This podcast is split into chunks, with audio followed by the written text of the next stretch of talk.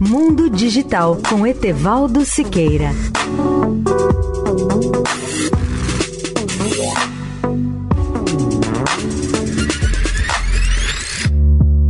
Olá, ouvinte da Eldorado.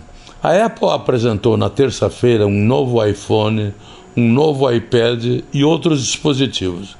Em um evento virtual, a empresa pública mais valiosa do mundo ampliou sua gama sempre crescente de ofertas e produtos. O novo iPhone S E, mais rápido, é a versão básica de seu principal produto. O lançamento teve cores vibrantes, música animada, uma série de melhorias incrementais de produtos e uma surpresa.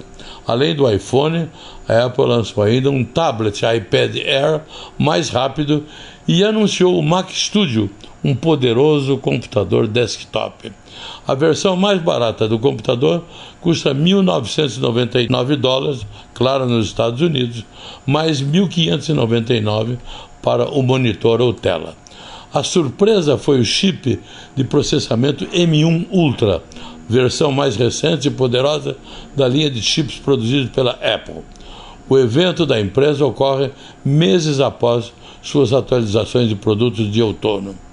Ao longo dos anos, à medida que a Apple cresceu, a lista de ofertas de produtos da empresa também aumentou de um punhado de dispositivos icônicos, como várias empresas de peças de hardware, algumas apenas com pequenas diferenças entre si.